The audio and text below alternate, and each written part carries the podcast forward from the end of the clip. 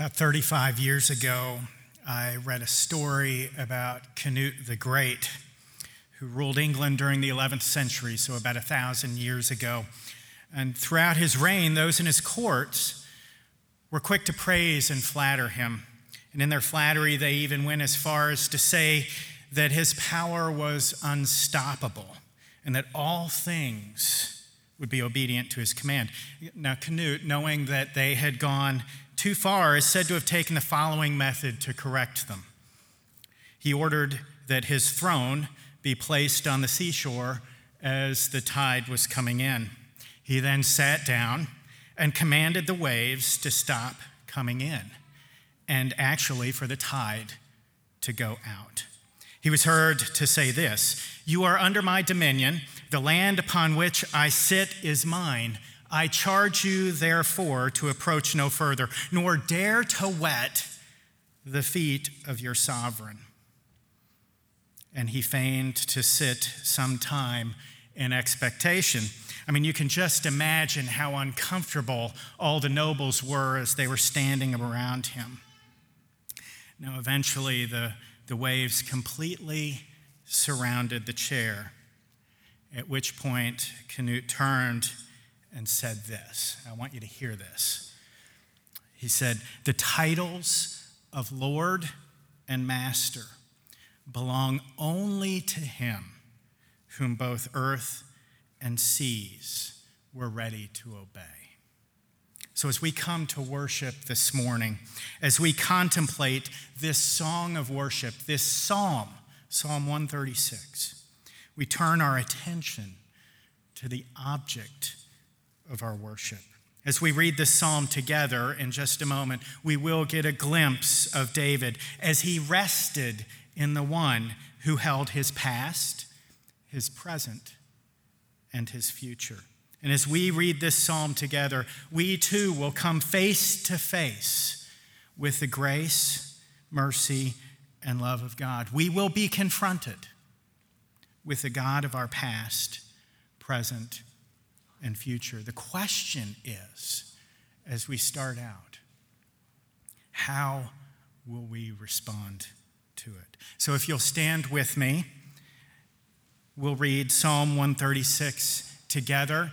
Uh, on each of uh, in each of the refrains, there will be a part that's in bold. If you will read that, I'll read the the other portion of it. Okay.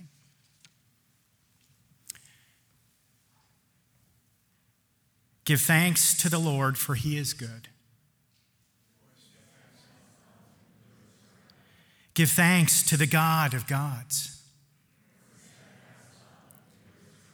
Give thanks to the Lord of lords. To him who alone does great wonders. To him who by understanding made the heavens to him who spread out the earth above the waters, to him who made the great lights, the sun to rule over the day, the moon and stars to rule over the night. To him who struck down the firstborn of Egypt and brought Israel out from among them. With a strong hand and an outstretched arm. To him who divided the Red Sea in two and made Israel pass through the midst of it. But overthrew Pharaoh and his hosts in the Red Sea to him who led his people through the wilderness, to him who struck down great kings and killed mighty kings. Sihon, king of the Amorites, and Og, king of Bashan. And gave their land as a heritage. a heritage to Israel, his servant. It is he who remembered us in our low estate and rescued us from our foes. He who gives food to all flesh. Give thanks to the God of heaven. Let's pray. Heavenly Father, Lord, I pray that should I say something I should not this morning, Lord, that you will shut the ears of those present. But in all things, Father, in all things that I say, Father, may I point to you. Father, in this time, may I decrease and you increase. It's in your Son's name we pray. Amen. You can be seated. You know, as I walked through this, this passage and I read it again and again, my mind turned to a time in my life where a great tragedy struck. My father was diagnosed with cancer and would die 10 years later, five years later, sorry. My brother was diagnosed with an incurable kidney disease. Both his kidneys would fail and he would need a kidney transplant. I lost my job. All of this was one thing right after another. But these were nothing, absolutely nothing, compared to that day when my wife and I were told that our son would not live. He would not live through the pregnancy. In fact, he would die a very painful and horrible death. The advice they gave us was to abort him and move on. I remember driving to work that day after that visit. Why I even tried, I don't know. But it was a miracle. I made it there. The tears, I couldn't see the road in front of me. I was crying, weeping so hard. The pain was crushing. This was my son, my beloved son. I remember at one point taking a walk and praying and saying to God, I don't know what you're doing, but I trust you, and I know you will take care of my family. I spent many nights talking with dear friends from the church, and through it all, I learned a very difficult lesson that as hard as it is, as painful as it might get, as devastating as it might be, in the dark night of the soul, that if the gospel is true, then I must learn to trust him, that I must learn to rest in the one who holds my past, present, and future. You see, if all good news begins with Christ, and apart from Christ there is no good news, then I must be able to find the gospel even in the darkest of places, even in tragedy. And I did. As Paul said to Timothy, I know whom I have believed, and I am convinced that he is able to keep that which I have entrusted to him to that day, no matter what. See, I could easily write this psalm putting my story into it, and so could you. We could see, we would see the same points that He is the God of our past, He is the God of our present, and He is the God of our future. And we would also see the same refrain, wouldn't, be, wouldn't we? That the Lord's steadfast love endures forever. And just like the Israelites, I can look back with confidence and say that refrain over and over and over again. The steadfast love of the Lord endures forever. Can you? In all of the trials, in all of the heartache, in all of the situations, I see the goodness of God and His love working it out for my good. This is what the psalm is doing. It's recentering our thinking, it's recentering our focus. The more we look at this psalm, the more we realize that it's centered on God and not on Israel. Despite the history lesson that's given throughout this psalm, it's about God and His endless love. And that is where we find the main point of this passage, and that is the object of our affection, the object of our worship. Look with me, if you have your Bibles still open, look with me at the passage, the first three verses. It says this Give thanks to the Lord, for he is good, for his steadfast love endures forever. Give thanks to the God of gods. For his steadfast love endures forever. Give thanks to the Lord of Lords, for his steadfast love endures forever. David tells us that the object of our worship, the object of our thanksgiving, the object of our praise is no one but Jehovah, the God of gods and the Lord of lords. Notice the rep- repetition. I mean, three times he says it here. He tells us to give thanks to the Lord, and in doing so, he puts emphasis, emphasis on who we are to worship and that we are to worship Him and Him only. Throughout the rest of the psalm, David labors the point to show us why we should worship Him by pointing to who He is and what he has done for us. Look with me at the passage as it's played out. Verses 4 through 9. He created all things, sustains all things by his mighty hand verses 10 through 16. He led Israel out of bondage, out of Egypt. Verses 17 through 22. He planted Israel in the land of promise. Verse 23. He remembers and demonstrates in all things his faithfulness. Verse 24. He rescues us from our bondage. Verse 25. He provides for our needs. Verse 26. He provides for our future.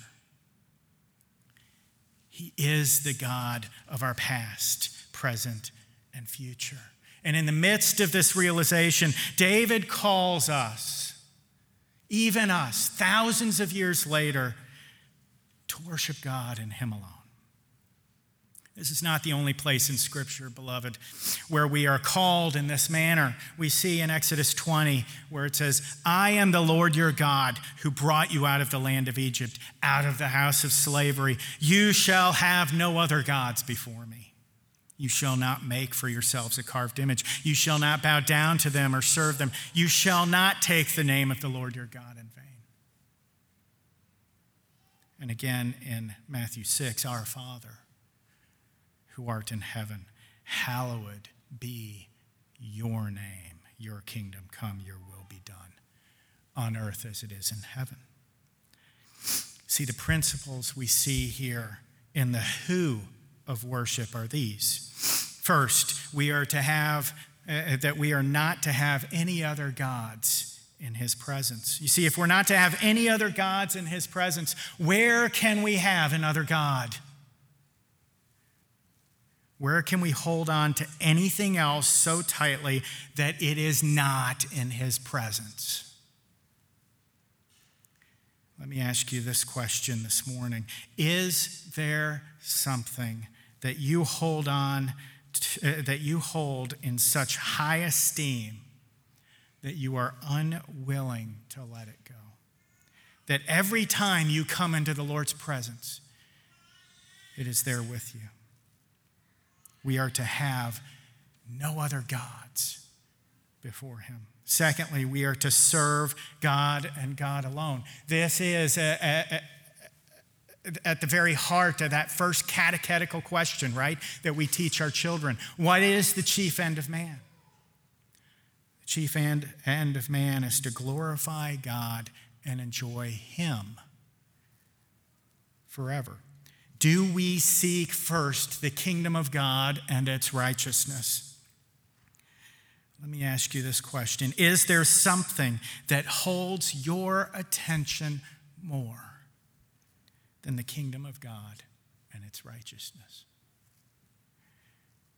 And finally, that we are to honor and glorify His name in everything that we do. See, it is not about your rights or mine, it is about His honor and glory.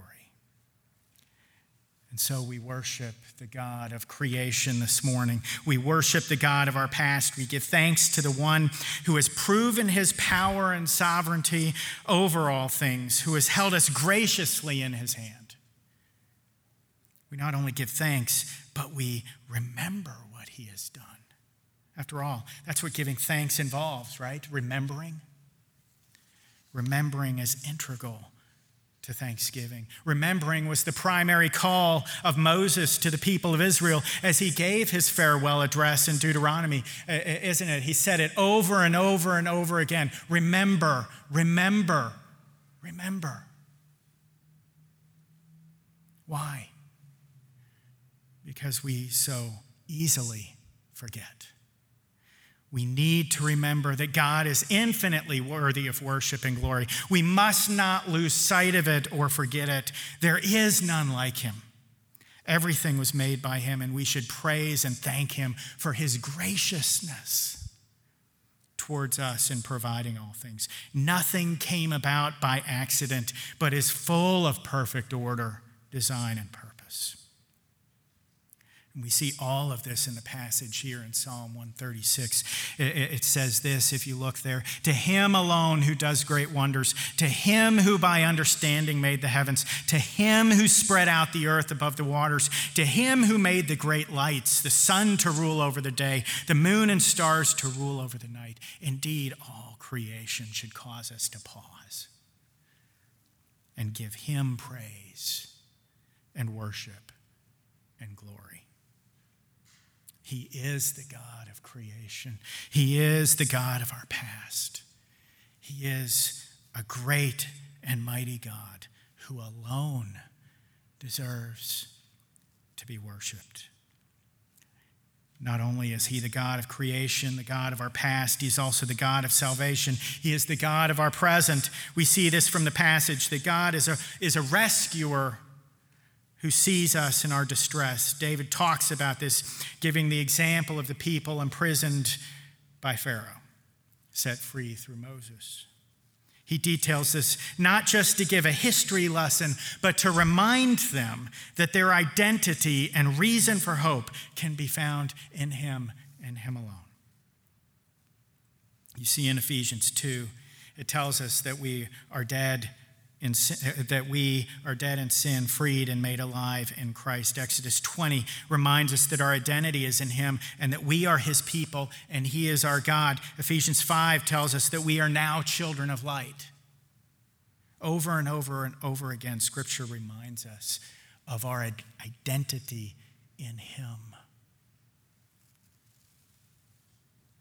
When I was 10 months old, my father died my biological father. When I was two years old, I was adopted again. I got a new birth certificate with a new name on it, and on it was the name of my new father. All of a sudden, I had an identity rooted in my father. So, why is this important? To not just to see this not just as a history lesson, but as our identity. Because it changes how we live, doesn't it? How does seeing your identity in Him change how we live? Galatians 5 reminds us this in 5:1. It says, For freedom Christ has set us free.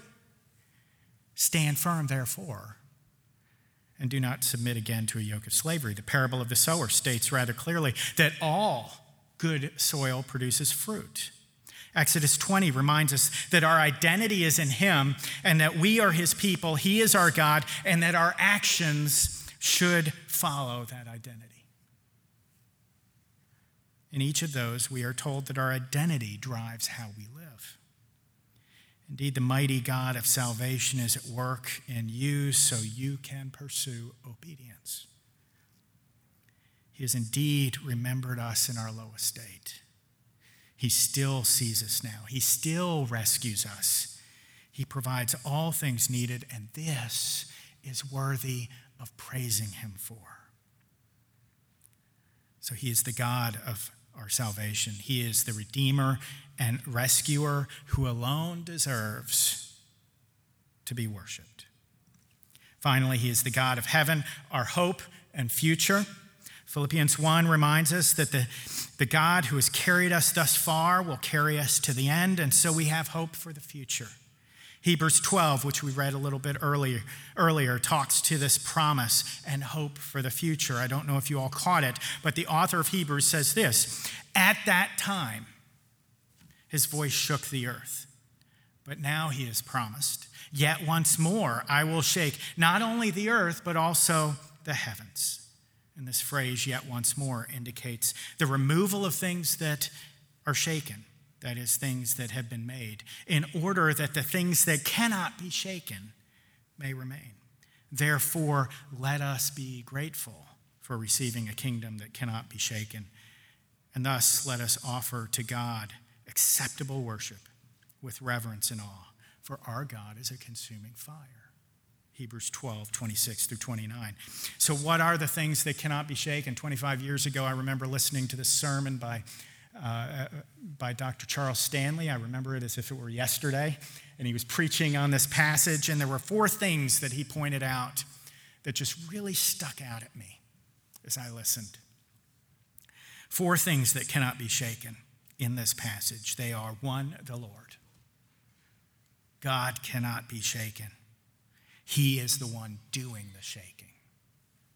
Two, God's word. It endures forever, it is trustworthy. Three, our relationship to Him. Jesus encouraged us and reminded us that when the Father takes hold of us, nothing can shake us loose from that grip, for no one is greater than the Father.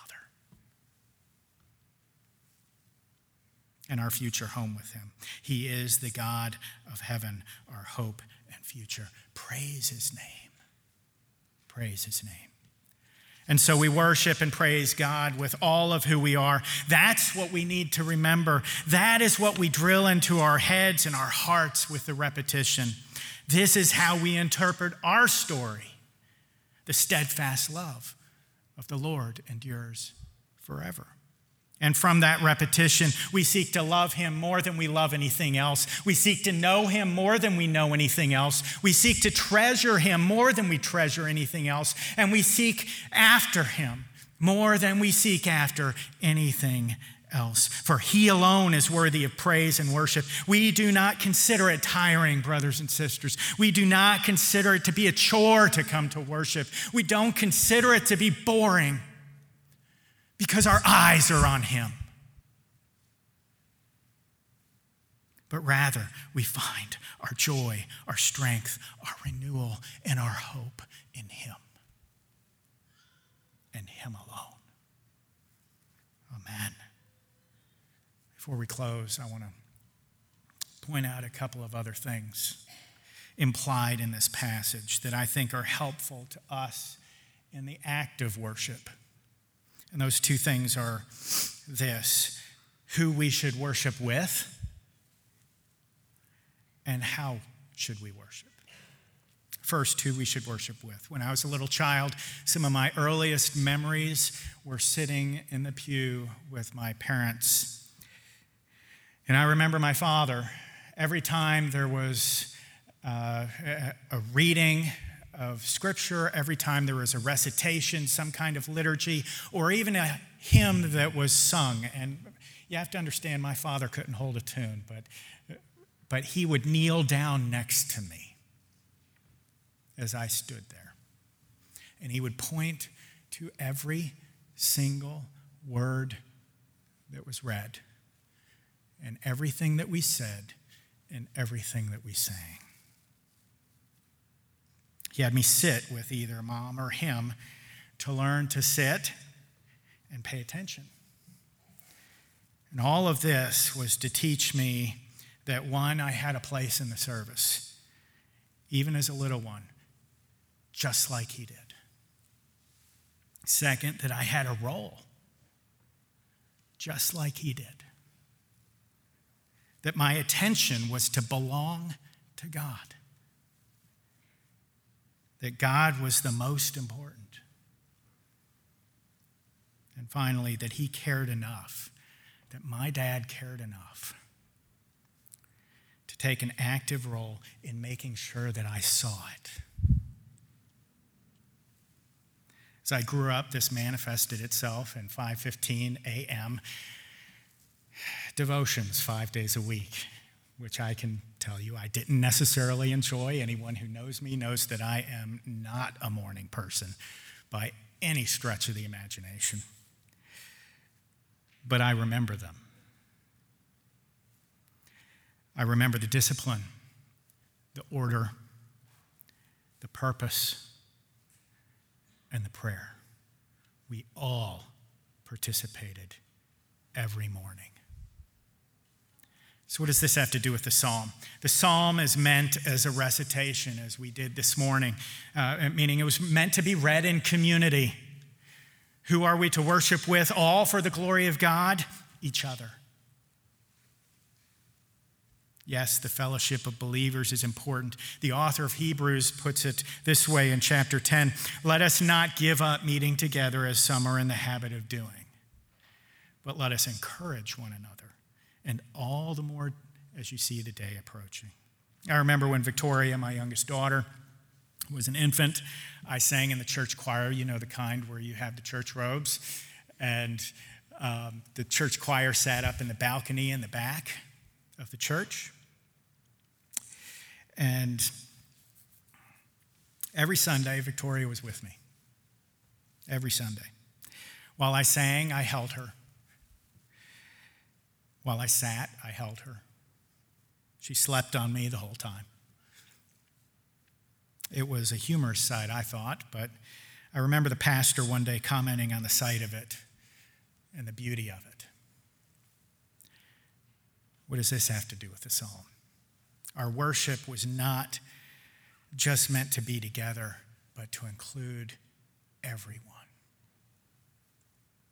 You see, this recitation was easy and therefore designed for even young ones to participate in and learn. Just like hymns and songs are meant to be easy, repetitive, and telling a story, so this psalm reminds us that our worship is not just meant for adults, but for the little children as well. Second, how should we worship? Within this psalm, we see a call and we see a response. As a participatory psalm, it was something everyone could remember. You see, relationship with God is not something we watch or spectate in. As Hebrews 12 reminds us, we run the race. And as Ephesians 6 tells us, we put on the armor of God and we fight. Not only that, the psalm is simple, young and old could understand, and yet it is truly profound. His love is proved in the past, it carries us now, and it will hold us in the future. Finally, it's repetitive. The truths we, we, we most want to know and we most need to know need to be repeated. Repetition and multiple interactions are the key to learning. So, what is it that this psalm is saying? What is being repeated that we need to hear every day? It's the covenant fidelity of God. You see, His faithful love is our heritage and legacy. He was our God in the past. He was, it will be our God in the future and he will not abandon us now in the present. Psalm 94 14. His kingdom is forever. And we worship him, praising his name with passion this morning. To illustrate this, let me close by reading part of the song Moses wrote in Exodus 15. And I'll be reading verses 1 through 3 and then 11 through 13. Listen to what he says here about God's covenant fidelity.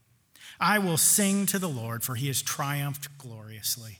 The horse and his rider he has thrown into the sea. The Lord is my strength and my song. He has become my salvation. This is my God, and I will praise him, my Father's God, and I will exalt him. The Lord is a man of war. The Lord is his name. Who is like you, O Lord, among the gods? Who is like you, majestic in holiness? awesome and glorious deeds, doing wonders. You stretched out your right hand, the earth swallowed him.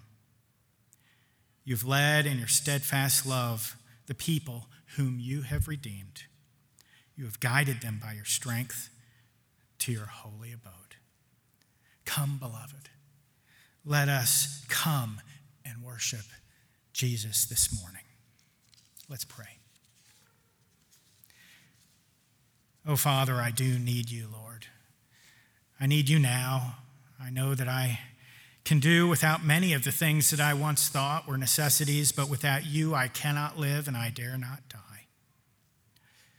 I needed you when sorrow came and you did not fail me. I needed you when sickness struck my family and I cried to you for mercy. I needed you when I knew not which way to turn or go. You did not fail me then either. And though the sun shines around me today, I know I need you there as well, and will need you no less tomorrow.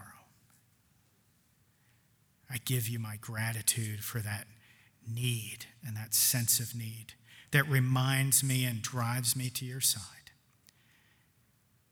Help me, Father, to keep my hand in yours and my ears open to your voice. Give me courage for hard times and strength for difficult places. I ask of you no easy way, but just for your grace, which is sufficient for every need, so that no matter how hard the way, how challenging the hour, how dark the sky, I may be able, enabled to overcome. And so, Father, I praise you and thank you for all that you have done, all that you are doing, and all that you will do. And I rest in you. Christ's name.